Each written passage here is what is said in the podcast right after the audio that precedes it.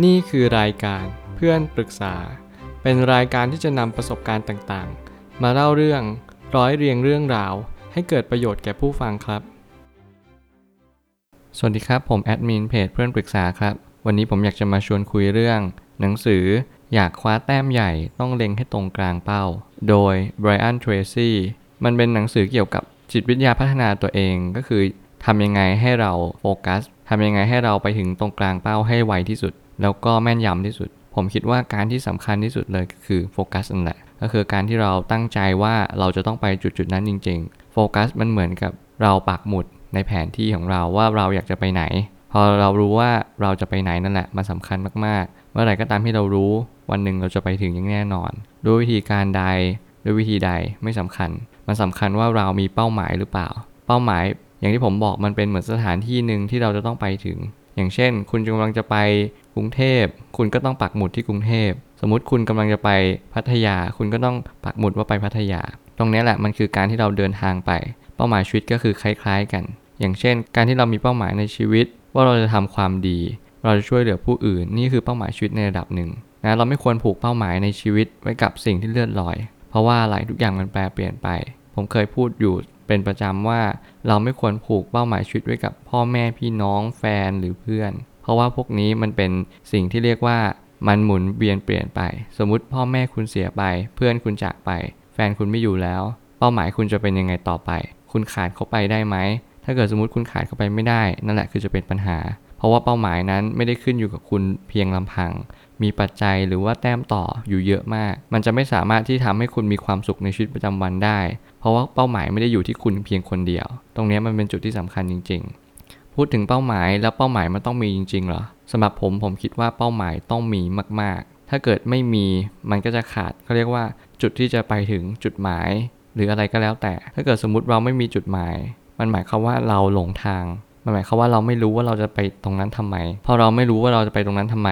นั่นแหละคือปัญหาแล้ว เราจะค่อนข้างที่จะมั่วแล้วก็สีสัวในการเดินทาง มันก็จะไม่สามารถที่จะตอบโจทย์ชีวิตได้ว่าชีวิตต้องการอะไรจริง ๆ คุณควรที่จะสร้างเป้าหมาย ผมอยากวงเล็บให้ก็คือคาว่าดี อะไรก็ตามที่คุณมีเป้าหมายในทิศทางที่ดีดีหมด แล้วก็เป้าหมายชีวิตคือแก่นของการเดินทางทั้งเบื้องต้น ท่ามกลางและบั้นปลาย หมายความว่าถ้าเกิดคุณเชื่อเรื่องกรรมเวียนว่ายตายเกิด เชื่อเรื่องการทำดีได้ดีทำชั่วได้ชั่ว บอกเลยว่าเป้าหมายชีวิต คือสิ่งที่สำคัญมากๆสำคัญอย่างยิ่งยวด เพราะว่าอะไรเพราะว่าเป้าหมายชีวิตคือสุดยอด แห่งการเดินทาง เป้าต้องมีสูง เป้าต้องมีสูงสุด เป้าต้องมีสิ่งที่เรียกว่าสำคัญที่สุด คุณจะต้องไปถึงให้ได้ คุณอย่าตั้งเป้าเล็กๆ อย่างเช่น รวยพันล้าน อันนี้ถือว่าเล็กเกินไป ไม่ใช่หมายความว่ารวยพันล้านหมื่นล้านแสนล้าน แปลว่าใหญ่ หมายความว่าการที่คุณมี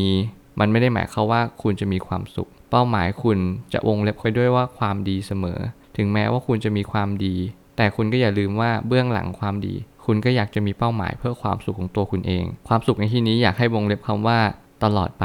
อะไรบ้างที่มันมีตลอดไป ไม่มีเลยสักอย่าง ถ้าเกิดสมมติคุณเรียนรู้ว่าเป้าหมายที่มันมีตลอดไป มีเพียงแค่หนึ่งเดียว ก็คือความจริง จงตามหาความจริงให้เจอ จงมีเป้าหมายว่าฉันจะแสวงหาความจริง ฉันจะต้องเรียนรู้ให้ได้ว่าความจริงในชีวิตนี้คืออะไร ตรงนี้แหละมันจะเป็นเป้าหมายที่สำคัญมากๆ แล้วก็ยกตัวอย่าง อย่างเช่น การยิงปืน ถ้าเกิดสมมติคุณยิงปืนมั่วไปเรื่อย มันมีโอกาสที่จะโดนเป้านะ แต่ถ้าเราฝึกไปเรื่อยๆ โดยที่เราไม่มั่ว มันจะเพิ่มเปอร์เซ็นต์ได้มากกว่า สูงกว่า ในการโดนเป้ามากกว่าด้วย ผมอยากให้คุณลองโฟกัส การโฟกัสเนี่ยมันคือสิ่งที่สุดยอดเหมือนกัน มันคือสมาธิ มันคือการที่เราตั้งใจมั่น ที่เราจะทำอะไรสักอย่างหนึ่ง เวลาเรามีสมาธิ เราจะโฟกัสมันจริง ๆ ผมเชื่อว่าทุกคนเคยจะได้ยินว่า multitasking ใน iPhone หรือว่าในสมาร์ทโฟนต่างๆ แต่ผมเชื่อว่าการที่เรา multitasking ในชีวิตประจำวัน มันเป็นไปไม่ได้แน่นอน เพราะว่าอะไร เพราะว่าการ multitasking มันทำให้คุณขาดโฟกัส พอคุณขาดโฟกัสปุ๊บ ปัญหามันจะเกิดขึ้น เพราะว่าคุณจะไม่รู้ว่าคุณควรจะมุ่งเป้าไปที่ตรงไหน และคุณทำอะไรมั่วๆ หรือว่าคุณทำอะไรอย่างไม่เต็มร้อย มันก็จะขาดประสิทธิภาพในการทำงาน ตรงนี้คือจะเป็นจุดบอดที่สำคัญเหมือนกันทำไมต้องไม่ยอมแพ้ และถ้ายอมแพ้ล่ะ มันจะเกิดอะไรขึ้น ปัญหาคือคนส่วนใหญ่ชอบยอมแพ้ คิดว่าตัวเองอะไม่เหมาะไม่ควรกับเป้าหมายนี้ ฉันทำไม่ได้หรอกปัญหามันเกิดที่ตัวเรา เราไม่สามารถที่จะแก้ไขปัญหานี้ได้จริง ๆ อย่าเพิ่งท้ออย่าเพิ่งถอย ปัญหามันไม่อยู่ที่ว่าคุณตั้งเป้าหมายไว้ตรงไหนหรอก มันอยู่ที่ว่าคุณพยายามไม่มากพอ ทุกคนที่พยายามสามารถที่จะแก้ปัญหาได้ ไม่ว่าอะไรจะเกิดขึ้นก็ตาม ขอให้มี mindset ที่ดีสำคัญมากเลยคือ growth mindset ที่เราได้ยินกันบ่อยๆในเรื่องเกี่ยวกับ mindset คือ fixed mindset mindset ที่เกี่ยวกับ ไม่สามารถเปลี่ยนแปลงได้ทุกอย่างถูกกำหนดมา แล้ว growth mindset ก็คือ mindset ที่คิดว่าทุกอย่างเปลี่ยนแปลงได้ ทุกอย่างมีการปรับตัวและปรับปรุงตลอดเวลา ถ้าเกิดสมมติเรามีความคิดที่อยากจะปรับปรุง mindset แบบ growth mindset เนี่ย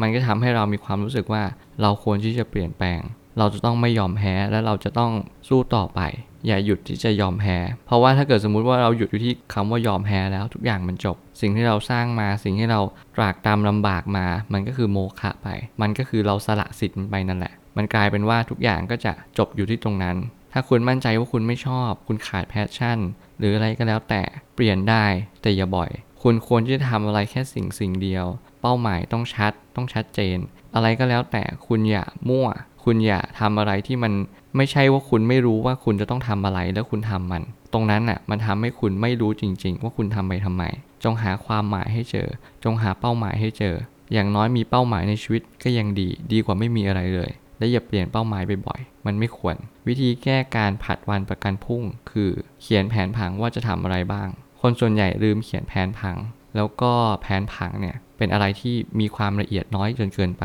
เรามีความไม่ได้ใส่ดีเทลลงไป อย่างเช่น วันนี้ฉันต้องทำอะไรบ้าง ถ้าฉันทำเสร็จแล้วฉันจะมีอะไรทำต่อไป คือหมายความว่าทำอะไรอย่างนี้ต่อไปอย่างนั้น ต่อไปอีกอย่างนู้น ต่อไปเรื่อยๆ เขียนลงดีเทลให้ละเอียดให้มากที่สุด และเราจะรู้ว่าทุกวันเราควรที่จะเดินไปตามแผนผังของเรา แล้วชีวิตก็จะเป็นไปตามระบบมากขึ้นเรื่อยๆ วันหนึ่งคุณก็จะไม่ต้องเขียนแผนผัง เพราะว่าอะไร เพราะว่าทุกอย่างมันถูกกำหนดมาแล้ว ว่าให้คุณเป็นระบบ เป็นระเบียบมากขึ้น จากการที่คุณฝึกมาเป็นวินัย การเขียนมันก็คือเหมือนการฝึกวินัยนั่นแหละครับ ถ้าเกิดสมมติคุณฝึกวินัยมากพอ ร่างกายคุณก็จะปรับตัวให้คุณมีวินัย คุณก็จะไม่จำเป็นต้องจดอะไรมากมายละทุกอย่างมันก็จะเข้าจุดที่เรียกว่า flow แล้วมันก็จะกลายเป็นว่าคุณก็จะสามารถทำมันอย่างสะดวกสบายและราบรื่น การที่คุณเริ่มเขียนอะไรแบบนี้ ผมคิดว่ามันเป็นการเปลี่ยนแปลงที่ดีมากๆ มันทำให้คุณฝึกลดการขี้เกียจแล้วก็คุณก็ฝึกวินัยมากขึ้น การพยายามและอดทน มันเป็นส่วนประกอบที่สำคัญ และอย่าลืมเขียนเป้าหมายให้ชัดเจน สิ่งที่สำคัญที่สุด คุณต้องรู้ว่าคุณกำลังจะไปที่ไหน ไปเพื่ออะไร และไปเพราะอะไร ผมเชื่อว่าทุกปัญหาย่อมมีทางออกเสมอ ขอบคุณครับ รวมถึงคุณสามารถแชร์ประสบการณ์ ผ่านทาง Facebook Twitter และ YouTube และอย่าลืมติด Hashtag เพื่อนปรึกษาหรือ f r ร e n d Talk ด้วยนะครับ